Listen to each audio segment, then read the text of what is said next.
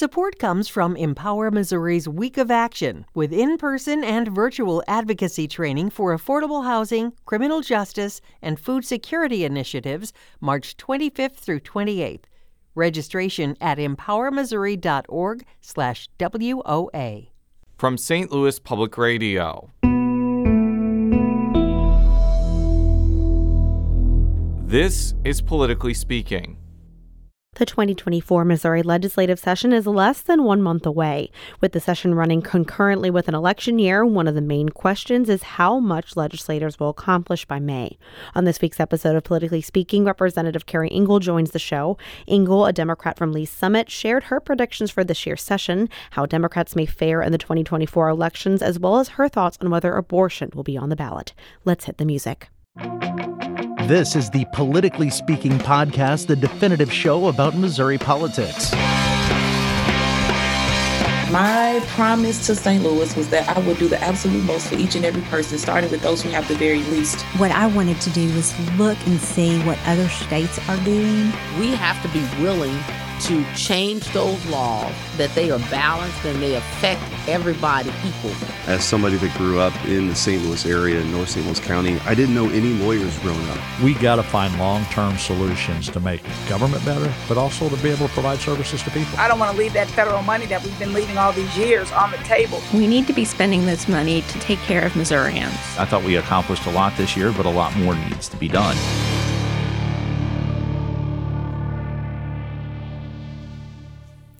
And welcome to Politically Speaking. I'm your host, St. Louis Public Radio's State House and Politics reporter, Sarah Kellogg. Joining me in studio in St. Louis, he is St. Louis Public Radio's political correspondent, Jason Rosenbaum. And joining us from Lee's Summit, Missouri, she is the House representative for District 35.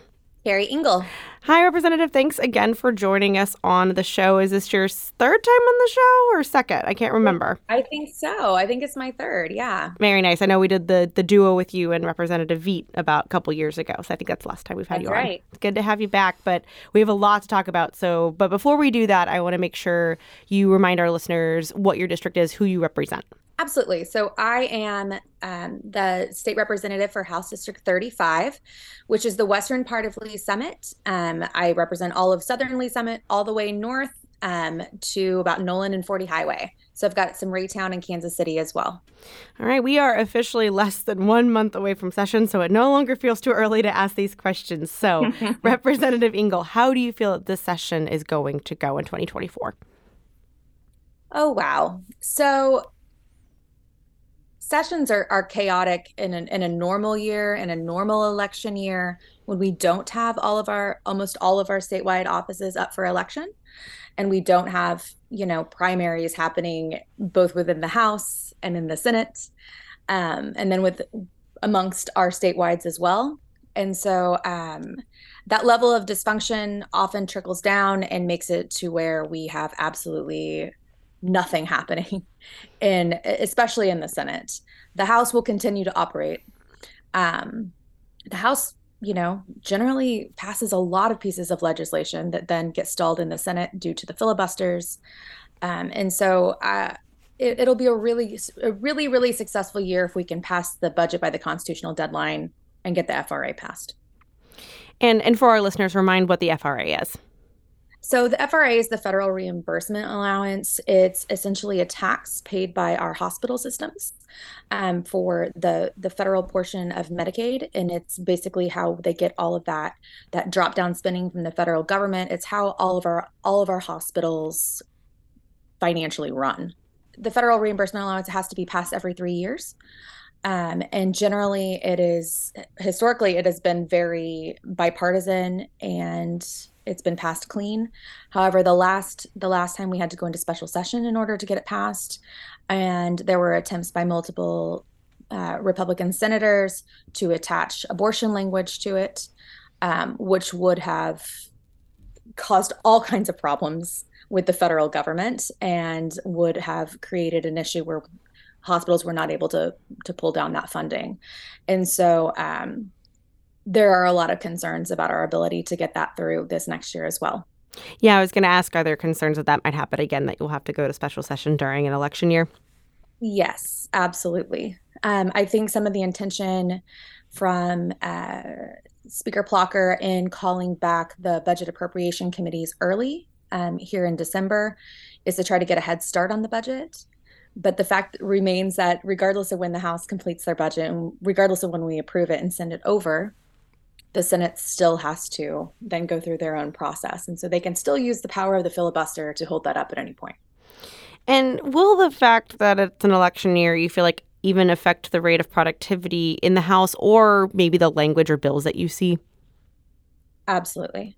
So, regardless of what we've been told the last few years um, regarding, um, you know, abortion laws and abortion bills um, and the anti trans bills that were passed last year, we were assured multiple times that they would not seek to go any further um, in restrictions for either, uh, you know, abortion or um, the anti-transgender bills.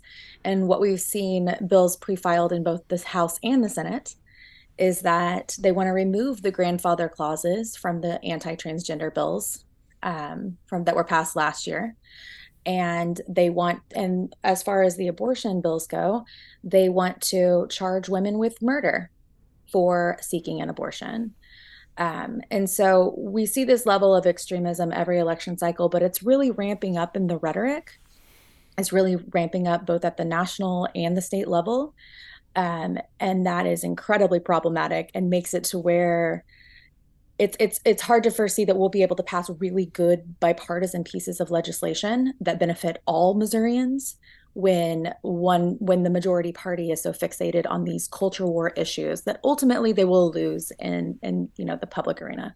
We're going to get to the abortion bills in in a couple minutes, but to, regarding the the bills uh, barring trans youth from accessing gender affirming health care and barring them from participating in sports teams that align with their gender identity, you know, last year those were the two bills passed, and Republicans like you know uh, Senate uh, President pro tem Caleb Rowden, as well as other Republicans, have said, you know, that's they don't want to target bills, you know, targeting adults. They just really, keep, you know, they kept it to kids. Do you believe them when they say that, or are you worried about this next level of bills?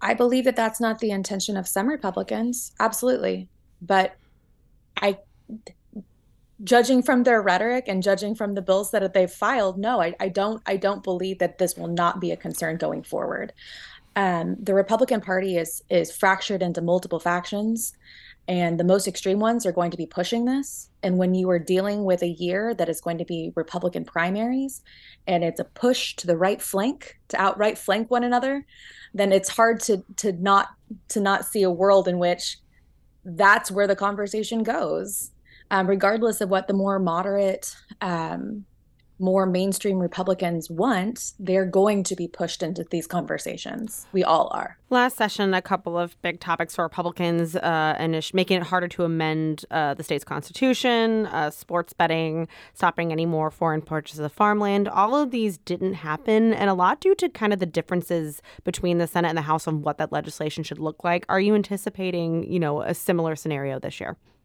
Absolutely um, like like I said before, the different factions within the Republican Party are apparent in both the House and the Senate, um, and so the the division on on on every one of those issues on on on how far the the IP reform should go, um, and it's it's the same way um, as far as the foreign land ownership um, issues, where you know there's there's areas of of mutual agreement and then it just dissolves into you know one side wanting to go far further than than the other side is willing to go and is that ultimately kind of good news for democrats like is you know that means that bills don't pass like is that a good thing or is it just kind of frustrating to see this you know gridlock each year I mean, when it comes to pieces of legislation that are going to hurt Missourians, is absolutely good. The less bills we pass, the better, right?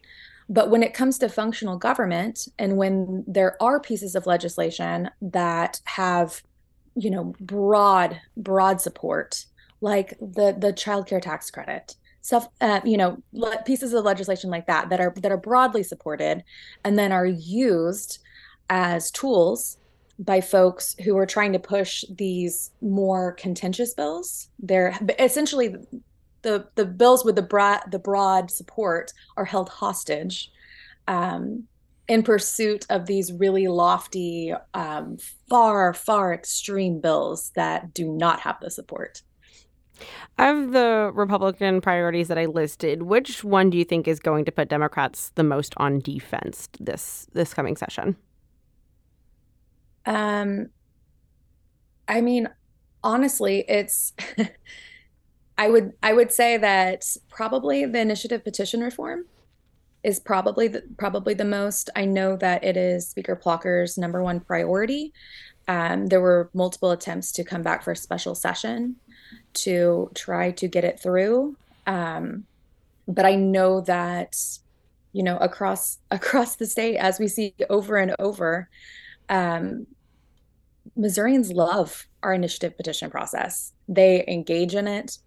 Um, they overwhelmingly support the issues that are presented.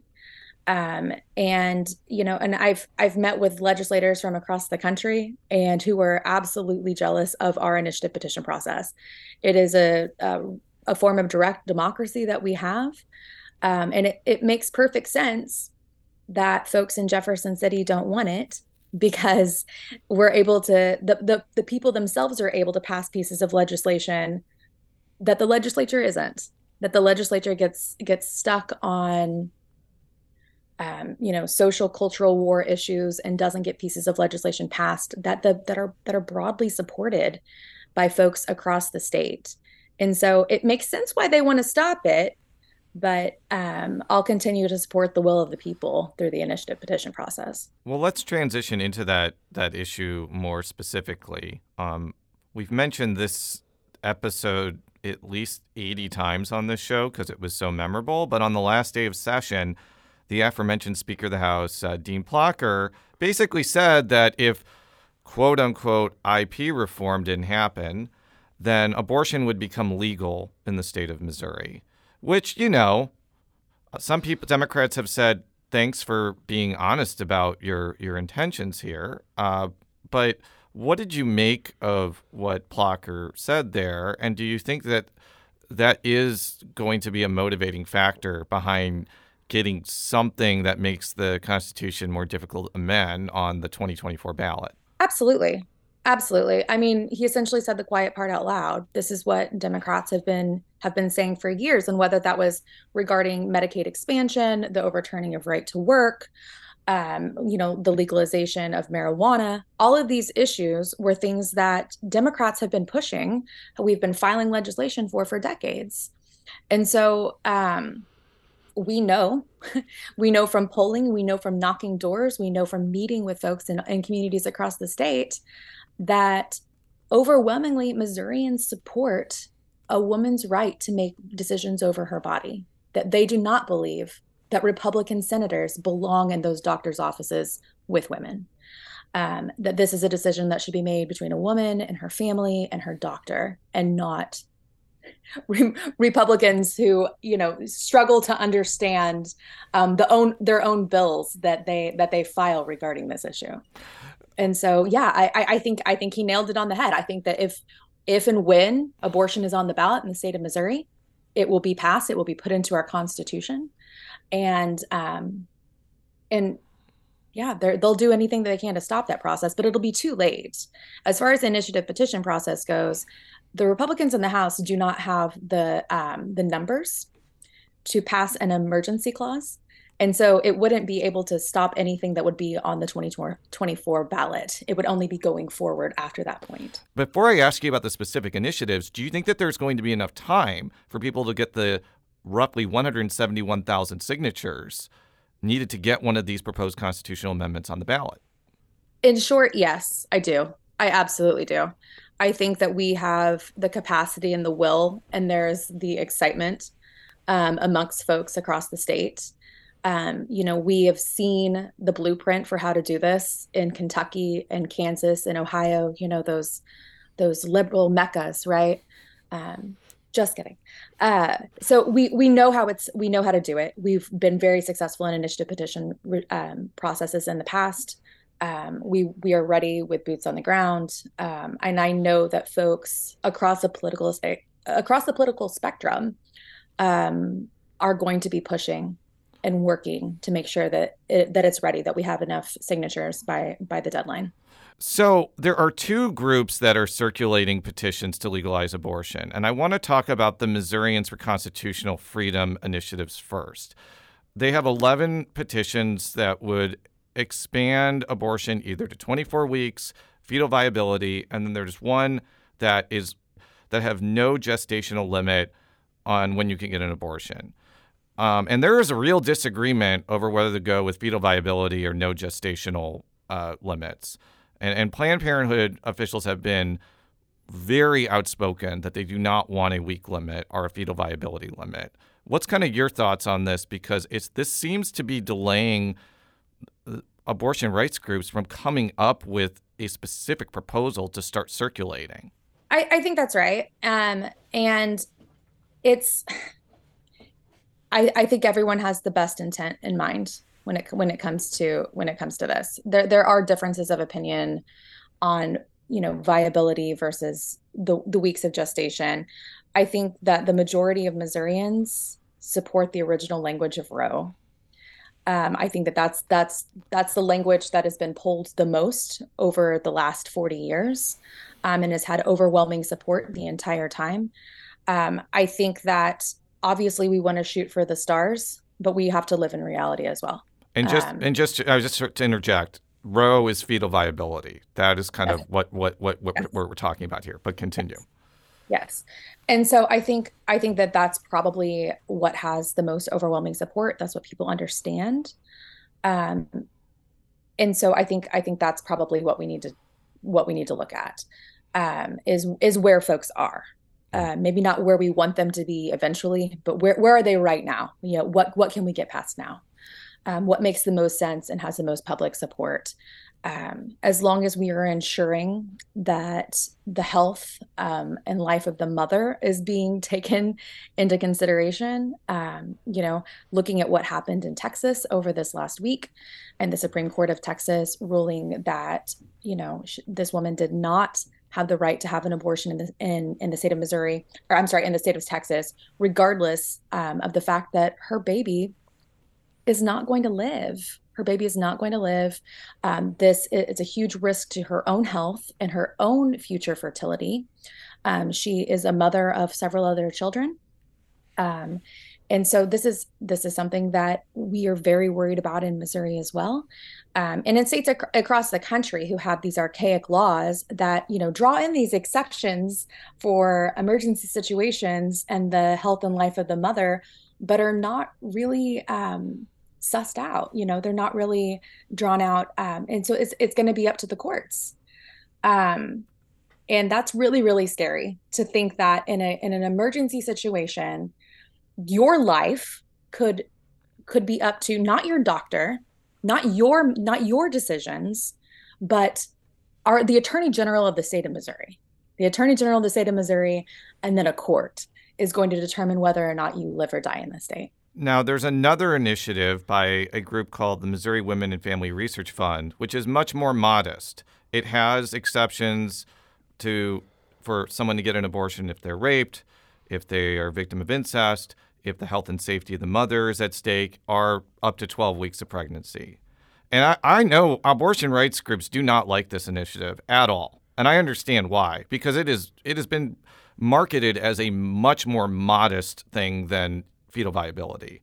But they they are they have they are circulating signatures right now, and they appear to have some sort of financial backing to get this on the ballot.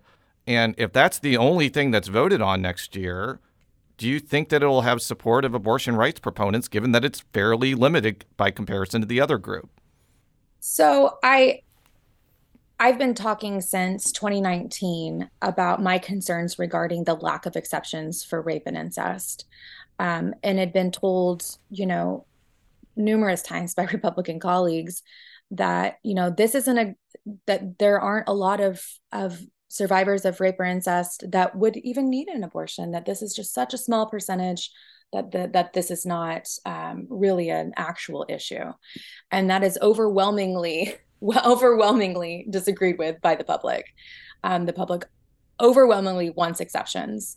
they see that you know this is a really vulnerable group of people that you know should not have to go through this situation and should have the rights to their body to make this decision um, you know with their family with their churches with their communities and with their um, with their doctors and not with their republican senators so i i see i see why folks want to codify that exception i, I see that um, and after the passage of 126 back in 2019 I remember folks talking about wanting to file a bill the next year, Republican folks wanting to file a bill the next year to put those exceptions back in. And so this has been a conversation that we've had for years. Um, but I think I think that the main concern is is that the that gestational age within um, within this particular initiative petition um, that would doesn't make exceptions down the road, right? So, what I know from working with victims of sexual assault um, is that they disclose at different times. It's it's not it's not necessarily you know th- that they disclose the next day or the next week. It may be something that happens a little bit later on, um, and that we need to we need to be more um, open minded about what that looks like because that's the reality of the situation. Um, I also have a con- I also have concerns about the safety and the privacy of folks having to report in such a way that the government is is made aware of both their medical decisions and their their trauma history, their sexual assault history, um, if they're not wanting to participate in um, um, criminal prosecution of whoever their assailant was. And so uh, there's I have I have a lot of concerns um, that I would like to maybe um, talk through with some folks and see if we can get get somewhere. Um, but I I don't think it's um, impossible that this is that this is going that that is the initiative that will be on the ballot. And so I think hopefully we can work together to get somewhere. We need to take a quick break, but we'll be right back. And we're back on Politically Speaking with our guest representative, Keri Ingle. She is a Lee's Summit Democrat who represents the 35th District in the Missouri House of Representatives. I want to shift to a topic that seems to have bipartisan support in the legislature, which is child care. That was something that uh, Governor Parson spoke about last year. That was something that House Floor Leader John Patterson brought up last year. What would you like to see this legislative session regarding child care? I would love to see that this piece of legislation passed um, you know, I, it, it was something that overwhelmingly passed the House multiple times. Um, Representative Shields created a great bipartisan team, a coalition that that helped get it through. I know that Senator Lauren Arthur in the Senate worked really, really hard on trying to push it through. Once again, this is something that has been used as um, a weapon by um, some far right folks in the Senate to um, to try to get their own pieces of legislation through instead of passing through what is in the best interest and overwhelmingly supported by Missourians. What kind of legislation would you like to see regarding childcare? So I really like I really like this piece of legislation, and what it does in a nutshell is it incentivizes businesses to um, create kind of like an HSA, like a health savings account, um, but it would be specifically for childcare spending. So it would be, you know, that that pre-taxed amount that they would be able to put in. Maybe there would be matching, um, and so in the in the government, you know, it it would be a great way to to spur our workforce. Um, I know that when I was um, when my kids were both little and in daycare, it essentially ate up my entire salary. Um, and so it's you know once once your kids get out of daycare it's it's essentially like you've gotten another job or or two other jobs. Um, it's just it's not sustainable um, without a lot of really thoughtful investment in childcare. I know that it's it's not just an issue of um, childcare being really expensive. It's also a lack of, of childcare facilities. We have a lot of childcare deserts across the state um, and folks have to make the decision um, whether to go to work or whether to stay home with their kids who don't have, you know, um, safe, reliable childcare. Um, and it's it's become a workforce issue. You know, it's we don't have a lack of jobs in the state. We have a lack of um, workers to go to them. And if we can address this huge issue of childcare, make sure that that families that we're investing in um, investing in families as far as you know that that early that early childhood development is is so critical and so making sure folks have have that and are able to go to the workplace it's it's just a win-win across the board. We're investing not only in our current workforce but our future workforce. Do you feel like this is a democratic priority this year? And is it something that could possibly pass? It is absolutely a democratic priority and it's it's a bipartisan priority. And it's something that has had overwhelming support in the house and it's had a lot of support in the senate as well with the exceptions once again of a couple senators who want to use it as a as a weapon um, to try to get their own legislation through. Before we move on to non-legislation things i just want to ask if there are any other priorities you feel like democrats have legislative wise going into session? So we have we have a slew of legislative um, priorities, everything from public safety, um, you know, making sure that we have we have great mental health resources and um, you know our law enforcement and our all of our all of our public safety officials whether it's fire and or EMTs have what they need to keep our communities safe um, you know we have we have a lot of bills around that um, we have a lot of bills around um, workforce development and spurring economic growth, specifically around small businesses. And so there's there's so many areas in which um, I, I, I there would be broad partisan or broad bipartisan support if it were not an election year. Uh, Representative, earlier this year, I spoke with you extensively about the immense issues in the children's division relating to investigation backlogs. And uh, we'll link to the story in the web post. But the, the, the upshot is, especially in the St. Louis region, there aren't enough investigators to look into child abuse or neglect. The investigators that are there have unfathomably high caseloads. Um, and there's real fear that child abuse and neglect is not being thoroughly investigated, especially in places where there's a shortage of investigators. And and I I think that there it's also there's also problems in other parts of the state, but it's especially bad in St. Louis. And there's a lot of like ideas about how to fix fix the system sy- systematically, but it all comes down to there aren't enough investigators, the starting salary is too low and unless there's a lot more money to raise the salaries and hire more investigators across the state, this is going to be an endemic problem. Yeah, absolutely. Um, it's while we've done a lot within my tenure to, you know, raise the salary of children's division employees, we they started so so very very low that um, we just have a we have a long way to go. Um, I think it's you know I say this all the time. You we show we show what we care about. Um, the budget is a moral document, and we show what we care about and what we value through what we spend money on. Um, and what we invest in. And if we truly care about the safety of the children of this state, um, we've got to invest in their safety. And in part of that is to invest in the folks that are supposed to be ensuring their safety. Um, it just it seems really simple to me that if you want if you want folks to stay if you want to be able to recruit then you want to offer a competitive salary. You want to offer a competitive package um, to get the best folks and to get them to stay. It is an incredibly hard job. I've had this job. It is incredibly difficult um, it keeps you up at night it's not a job that it's not an eight hour a day job where you can go home and it's over um, this is a job that you were out late at night, you were up early in the morning, you were on call 24 um, 7, including holidays. And um, because your job is to keep children safe, you're a first responder. And so it's it's not a job where you can just switch off at the end of the day. Um, it's it's incredibly important that we take care of the people that are taking care of our children and to put value on them and we do that through their salaries. That's that's how you retain staff. And, do you think you'll be able to raise the starting salary not only for investigators but other children's division workers this year?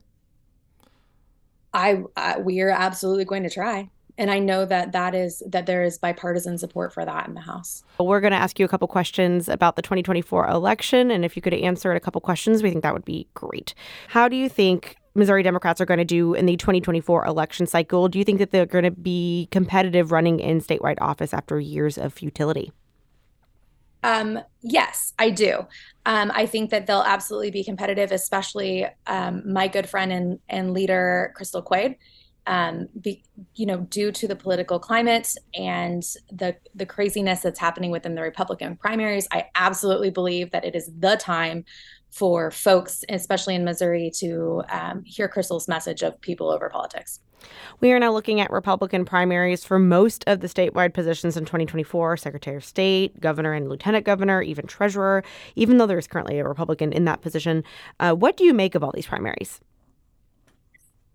Um, they're entertaining, to say the least. Um, but it's it's terrifying. Republican primaries are terrifying because they are a race to the right. That it is as they are trying to right out outright flank one another, um, because that is generally who shows up for the those Republican primaries. Is it a good thing for Democrats that Republicans have this competition? Yes, um, I think I think competition is is good in politics in general, and so I I think it's good. Um, it's a really great contrast for Democrats for sure, um, to show that you know they're focused on kitchen table issues, and we're focused on Missourians' day to day life issues, the things that they care about. So you met we mentioned the Republican primaries, but the aforementioned uh, House Minority Leader Crystal Quade has her own Democratic primary against Springfield businessman Mike Hamra. Um, do you think it's a good thing that she has to go through that primary, considering Hamra could self fund and potentially could drain Leader Quade of a lot of resources going into the election? I mean, to be honest, I I don't know anything about Mike Hamra. Um, I'm not familiar with him or any work that he may have done um, with politics in the state of Missouri. What I am familiar with is is you know my friend Crystal Quade, who is who's been in um, in the trenches with me, with with Missourians for you know a decade. Um, I think that she's she's proven that she will fight for every Missourian, and um, so I, I I I think that it is. Will there be a primary? Yeah, but Missourians know who Crystal Quade is and so I, I it's kind of a non-issue. Do you think that w- there's three Republicans running for governor? Uh, Lieutenant Governor Mike Kehoe, Senator Bill Eigel, Attorney General Jay Ashcroft. Do you think that one of them would be easier for the Democratic gubernatorial nominee to defeat than others? I think that two out of the uh, three are are fairly extreme, um, and I know that in Republican politics, especially in the primaries, um, generally that plays better. Um, in that in that August primary, um, the the further right you are, the more likely you are to garner the majority of the support. Um, and I think that that will be excellent for Crystal to make contrast with. Do you think it's a good thing that there is a contested primary for the U.S. Senate between Lucas Kunce and Karla May? Could that complicate efforts to challenge Hawley in the fall? No, I think I think it's good. I think it's kind of one of those things that iron sharpens iron. Um, I think that they are going to um, push each other and and push um, support out across the entire uh, entire entire state, and talking about the Democratic platform. Um, and so I think I, I I don't I don't see a downside to it at all. And what is your expectation for how Missouri Democrats will do in terms of gaining ground in the Missouri House in 24? Well. Um, there are several seats that we're focused on that Joe Biden won in 2020 that we weren't able to pick up the seats in 20 or 22 um, that we have great candidates in. And so we are three seats away from breaking the um, Republican supermajority. We've picked up seats each of the last three, four cycles. Um, and I, I, my guess would be um, a conservative guess would be that we pick up three to five. We could pick up as many as seven to nine.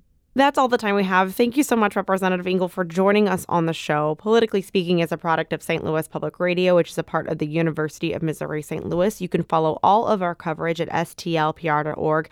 And Representative Ingle, where can people find you on the internet where you want to be found? um, you can follow me on Twitter at uh, Rep. Keri Ingle. Um, and my website is keriingle.com. All right. Until next time, so long. Politically Speaking is produced by Sarah Kellogg, Rachel Lipman, and me, Jason Rosenbaum. The show is edited by Fred Ehrlich. Read all of our coverage at stlpr.org.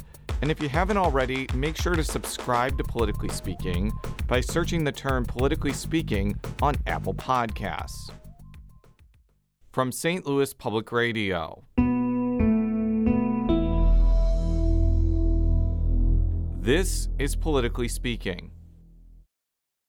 St. Louis Public Radio's The Gateway gives you the day's news first thing every weekday morning. From the ever evolving relationship between St. Louis City and County to developments in the Missouri and Illinois state capitals and reports from our correspondents in Rolla and the Metro East.